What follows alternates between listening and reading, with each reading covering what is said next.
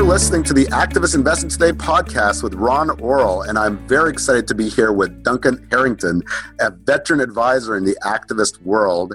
And uh, he recently launched a shareholder activism advisory team at Middle Market Investment Bank Raymond James. So, Duncan, uh, thanks for taking a little time to talk with us. Hey, Ron. Thanks for having me on. Okay, so let's talk a little bit about uh, Duncan's background, which is pretty interesting. Uh, he had worked previously for seven years at Credit Suisse, primarily in its contested situations group. Uh, we've seen a, a few uh, high profile veteran activist defense people leave that group, going to different places, so that's uh, interesting development. Uh, you've advised a wide variety of companies targeted by activists, activists including a bruising director battle, which I covered extensively at clothing retailer Citi Trends. And then we also wrote a lot about, um, you advised, uh, Raymond James advised Pebblebrook Hotel Trust its contentious takeover, but ultimately successful takeover of LaSalle Hotel Properties. That's a really interesting uh, situation. And then uh, previously at Credit Suisse, uh, Duncan, you helped advise some really big clients, including Macy's, targeted by Starboard Value, and I remember that. That was, uh, I guess, they, they had a big presentation when it was all about the real estate. That was a that was a big part of yep. it. Oh, and also you advised uh, Samsung, which is started by Elliott Management. And by the way, uh, listeners, you can go on to the deal.com to see I did a, a kind of an in depth dive into Elliott Management's latest campaign at Hyundai and how. Um, you know, it differed a lot from the Samsung one. So, um, so okay, so let's get started. Um, so, yeah, I, I, guess Duncan, maybe you could start a little bit. Tell us a little about uh, the, the, the, the, size of the companies you advise. And my sense is that many of the largest investment banks with activist defense teams focus on really big companies or mid-sized companies and and you mm-hmm. know ignore the smaller ones and i we had some statistics i was uh, that you know the vast majority of uh, of activist situations emerge like micro and small cap companies um, so I guess one, do you agree with my thesis that they're you know most uh, the big investment banks tar- uh, advise the biggest bigger companies, and then uh, you know wondering if the if you and maybe from your experience at Credit Suisse, if you can talk about this, you know, have they do they turn away some of the smaller ones, and is that why you feel like there's a niche for uh, a defense operation uh, for smaller mid market companies? Sure, exactly. Yeah, in, in short, yeah, uh, yes, either directly or indirectly. Um, uh, the you know, larger banks, uh, the bulge bracket firms or large boutiques, um, you know, go after the bigger targets, uh, mm-hmm. uh, understandably for two reasons. Uh, obviously, the bigger firms have larger budgets and, and can tend to pay the higher fees. Uh, but um, second, you know, and I think this is probably more important, is you know, defense for banks at least is viewed as being primarily a powerful client relationship builder. in other words, you know, defending a board in a proxy fight builds a really tight relationship bond with a client and, and usually brings in additional business from that client down the line down the line so mm-hmm. for, for that reason defense mandates and, and the clients need to be reflective of the broader corporate advisory platform so to the extent advisory practices uh, in defense and, and activism have traditionally been at bulge brackets and, and the large boutiques then those teams will pursue the larger size clients that the broader corporate advisory practice generally serves, which which makes sense for them. Uh, banks like any advisor, have limited resources, and, and serving one client is an opportunity cost in that you forego other business, so you'll naturally play to your strength and, and, and your typical client base. So, you know, it, that was, you know, true at Credit Suisse, and it's, you know, true, you know, it, it, you know, for example, if you look at, um, um, you know, activism marketing pieces that many of the larger firms put out regularly, you know, quarterly, annually, or whatever, on developments and trends in the activism space, you know, typically the campaign data they'll include will have a market cap cutoff that's it might be a hundred million, but for many it's a half a billion or, or more, even a billion. So that's mm-hmm. they're indicating the area that they focus on that's mo- most relevant to them and their clients. Um, however, that leaves a large chunk of the market out, like you said. Um, we actually did an empirical study looking at U.S. activist campaigns from a recent proxy season and the median market cap of activist targets was well below 300 million. Wow, so, that's it. So really. for those, yeah, a big differential there. So for those with the 500 million cutoff, that leaves out over half of activism activity. Right.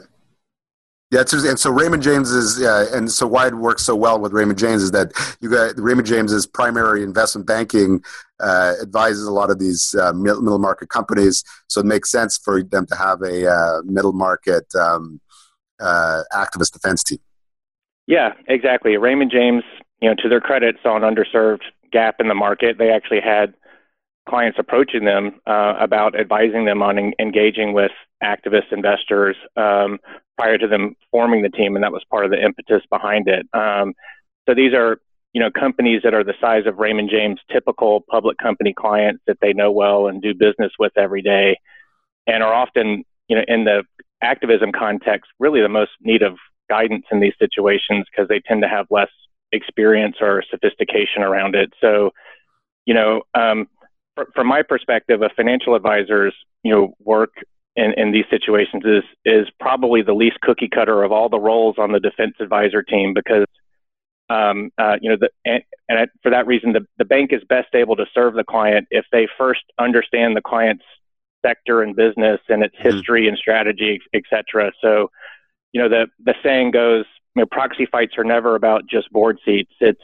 it's always a platform to try to catalyze some type of change. So an activist always has a theory for creating value at the target company that involves some type of significant and often dramatic, you know, strategic change, um, whether it's sell all or part of your business, change change your business or your market or change your management, capital structure, whatever.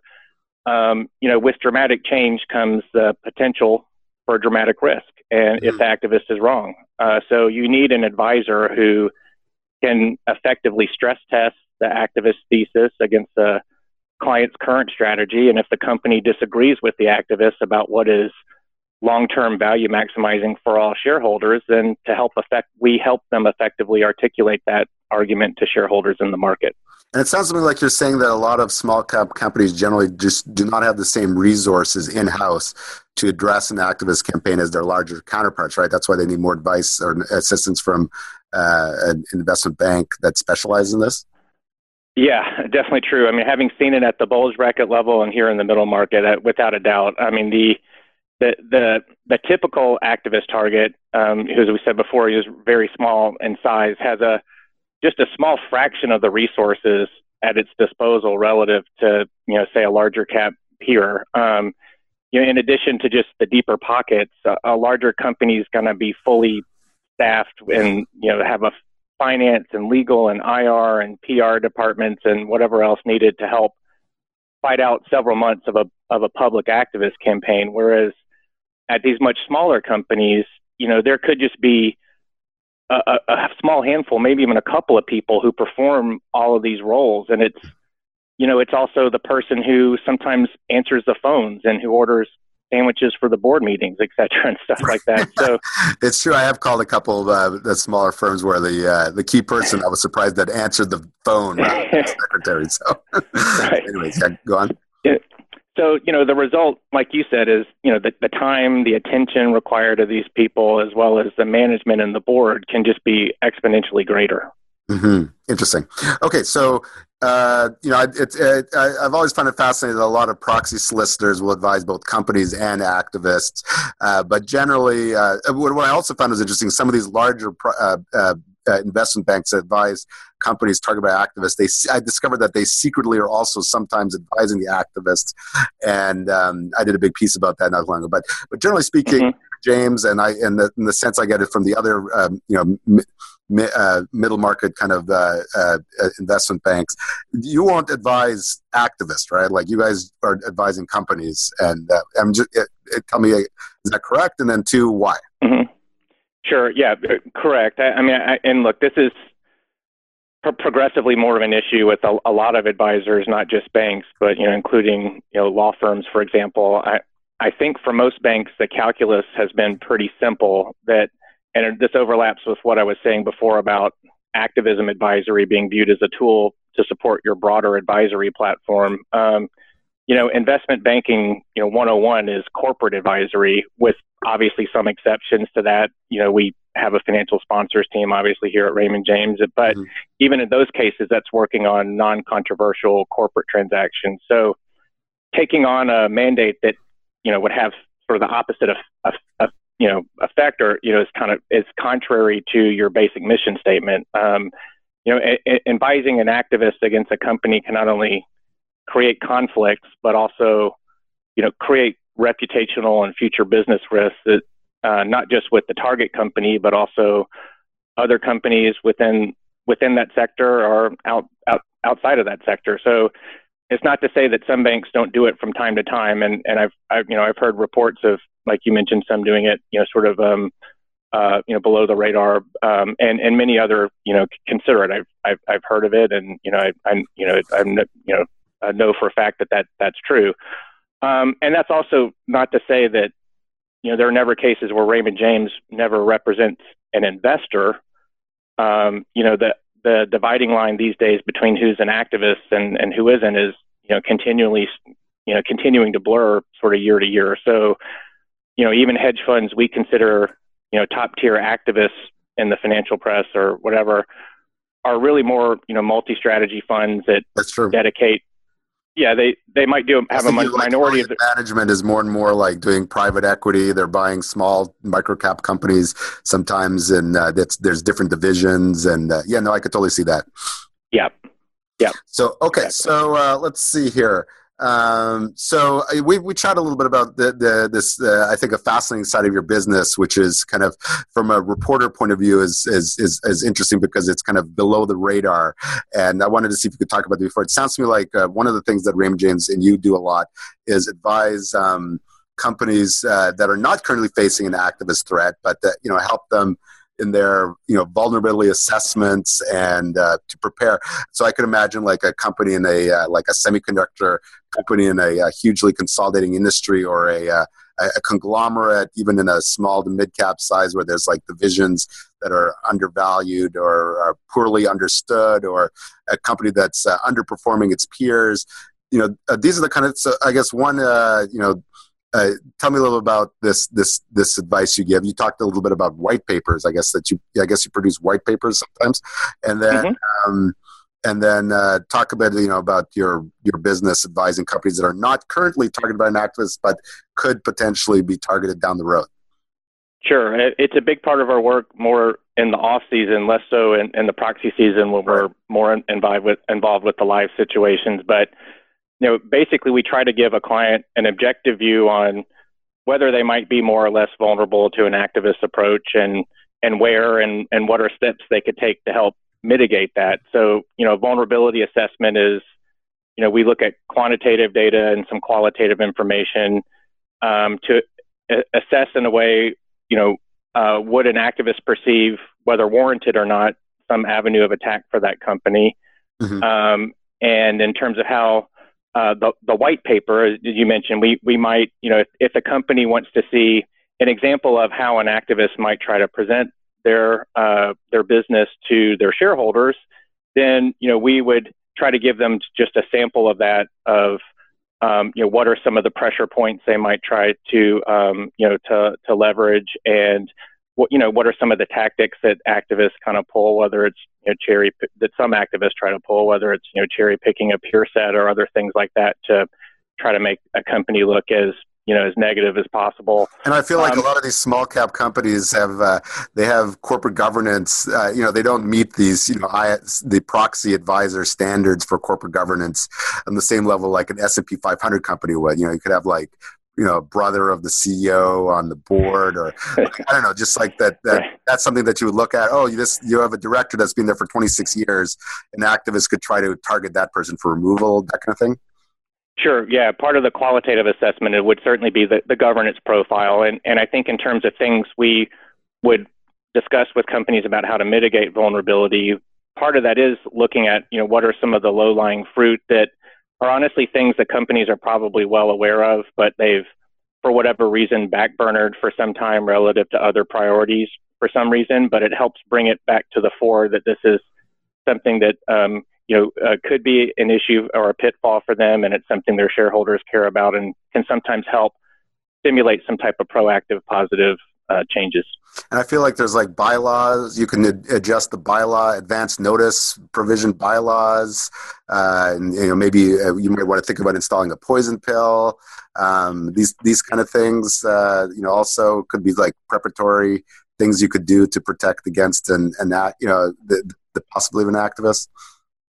Yep, um, those are prob- more things probably their uh, corporate counsel or defense law firm would do. But yeah, the uh, you know a, a, review of the bylaws and updating them. A, a lot of, especially small companies, their bylaws were drafted when they went public, and if it's say like a you know community bank or something, those bylaws could have been drafted decades ago, and just aren't up to date on giving shareholders clear communication about, for example, how they submit proposals and and things like that. Okay, so are there any obvious signals before a campaign is public? Is there some sort of way that you could kind of identify that an activist might be lurking, um, uh, you know, a big accumulation of shares or something, or is this the way that you can advise a company to uh, to say that you know you might be seeing an activist shortly? Well, you know, I, I guess that that is one example. If you did see unusual trading activity, or especially if you saw, you know, a known activist take a significant position in a client's um, stock, but that's you know often not the case. A lot of times we're asked to assess vulnerability before any of those types of things happen, and there's not really a mm-hmm. simple formula. I wish it were. I wish there were, and it was sort of a binary thing. But you know, the classic case an, an activist would look would look for historically would be you know, let's say an underperforming company that's undervalued, and and let's say the activist pushes for a sale, but Mm-hmm. You know, even even a company that performs well and is healthy and growing can be an attractive M and A target. Um, and and That's plus, what's what's true today for a company can change, you know, dramatically next quarter or or next week. So, you know, in, in short, as they say, no one is immune. Um, or you know, as as one um, uh, you know, de- um, activism defense lawyer I I know says if if you're a public company and, and you're not controlled, meaning you know insiders don't have a control position in the stock, then you're potentially susceptible to an activist attack. So, you know, all the quantitative screens and predictive analytics are important and a useful tool, but it's important to remember their their limitations too. I always like to look at the when the 13 Fs come out, and if I see three of what I call my top 20 well-known activist hedge funds all own like even a you know 0.05 percent stake in in a company, then I, I, I usually write a, a, little report saying this could be. Tar- I think Jack in the Box suddenly emerged with three large activist investors owning small stakes, and by then probably the you guys and the uh, law firms and a lot of other advisors are already there and there's something going on behind the scenes. But one of the things, oh yeah, one of the things I wanted to get to, there's a lot of activism goes on behind the scenes, right? Like uh, mm-hmm. the, uh, campaigns, uh, you know, that, that are never reached the, the point where I write about them, right? Or is that fair, particularly in the in the middle market uh, sphere? Do you see uh, a lot of campaigns resolved behind closed doors? Sure. Yeah. Um, we've you know definitely in the last year we saw an increase in um, willingness on, on both sides of the coin, activists and companies, to try to kind of play ball this year. You know, you know, in other words, try to you know work constructively behind closed doors to reach some type of amicable you compromise um, or agreement. Um, you know, uncertain if that will continue this year or the pendulum will swing the other way. We've seen some things, um, you know, um, in terms of this upcoming proxy season, some things going on privately that indicate kind of uh, you know, d- mixed results on, on, that on that uh, question. But sounds to me like we're going to see some sort of activist uh, campaign come out publicly in a company that uh, Raymond is advising on. But anyways, I'm, I'm just reading between the lines in your comments there. well, you know, a lot of these things can fizzle out, and that that happened uh, that uh, a, a, lot last year. But I, I think, look, on the activist side, a sophistic, sophisticated activist realizes it's it's a lot better and easier to get what you want without the cost and risk of a fight. So, Absolutely. you know, the days of the ambush 13D or the ambush, you know, tweet or whatever is, you know, largely going away. An activist will approach a company um, privately way in advance to, to get information, establish a dialogue with management, and, and make a case privately for, for change. And on the company side, you know, 2017 was marked with some really bitter public proxy battles that cost companies a ton of money, and in some notable cases, you know were pretty embarrassing public losses. Um, and it can be all or nothing. You in a proxy fight, you lose board seats, credibility with investors. You maybe your CEO or chairman. Whereas in a settlement, you can have much more control over the outcome and, and negotiate certain protections. Yeah, no, absolutely. It's definitely uh, fascinating stuff. So, okay, we're running out of time. So, I think one more question. Um, I always I'd like to uh, get a sense uh, from you on the in the in the middle market sphere. What are some of the the biggest trends, or uh, I guess latest trends or developments in activism that we, we I guess maybe we saw last year? What do you think we're going to see in 2019? Uh, yep, I think um, so. Uh, two big things. I think um, you know one thing last year we saw uh, more activism generally going um, uh, international, so or, or oh, yeah. increasing outside the U.S. and that w- that mm-hmm. became more true in the middle market. In the past, it had been more the, the top tier, biggest oh, um, oh, activists. Uh, this year, we saw some um, more U.S. Uh, you know smaller size activists going abroad. So activism was at peak levels in, in Canada and the UK, for example, last year. I expect that to continue. Um, the other interesting Those change, Canadian think, special shareholder meetings. Sorry, anyways, go yeah, on. exactly right. And so you know there was a, there you know a big up uptick in um, you know um, natural resources campaign. So a lot mm-hmm. of that was you know targeted up uh, north of the border. Um, mm-hmm. And then in terms of the sector mix, you know, financial ca- campaigns at financial companies were way down last year, probably like half of where it was the year before because um, valuations for financial companies, mainly banks, has been had been so high uh, for the um, uh, for you know just before 2018 and, and the first half of 2018. Now, in the last quarter or so, as bank stocks have retreated quite a bit, we're starting to see and, and hear about privately a lot of um, uh, you know a lot of those uh, activists in the bank space who'd been sort of on the sidelines for the last uh, year or so are starting to kind of come back to life. So expect that to rebound some this year. Yeah, that is interesting. Actually, one of the uh, what was it called? HopFed Bank, one of the Larry Seidman uh, banks, was just sold recently, and uh, uh, yeah, there was a guy, uh, yep. the Clover, uh, Johnny Guerry, just went to yep. join this other activist fund, which I thought was an interesting addition. Uh, there was this, uh, I guess, Washington State Bank that was being targeted by activists. I suspect we'll see a campaign emerge there again this year. So, um, all right, fascinating stuff. We are out of time. You have been listening to the Activist Investing Today podcast with Ron Orol, and I just want to thank Duncan Herrington, who is the uh, just a veteran advisor with uh, Raymond James, for taking a little time to chat with us. Thanks, Ron.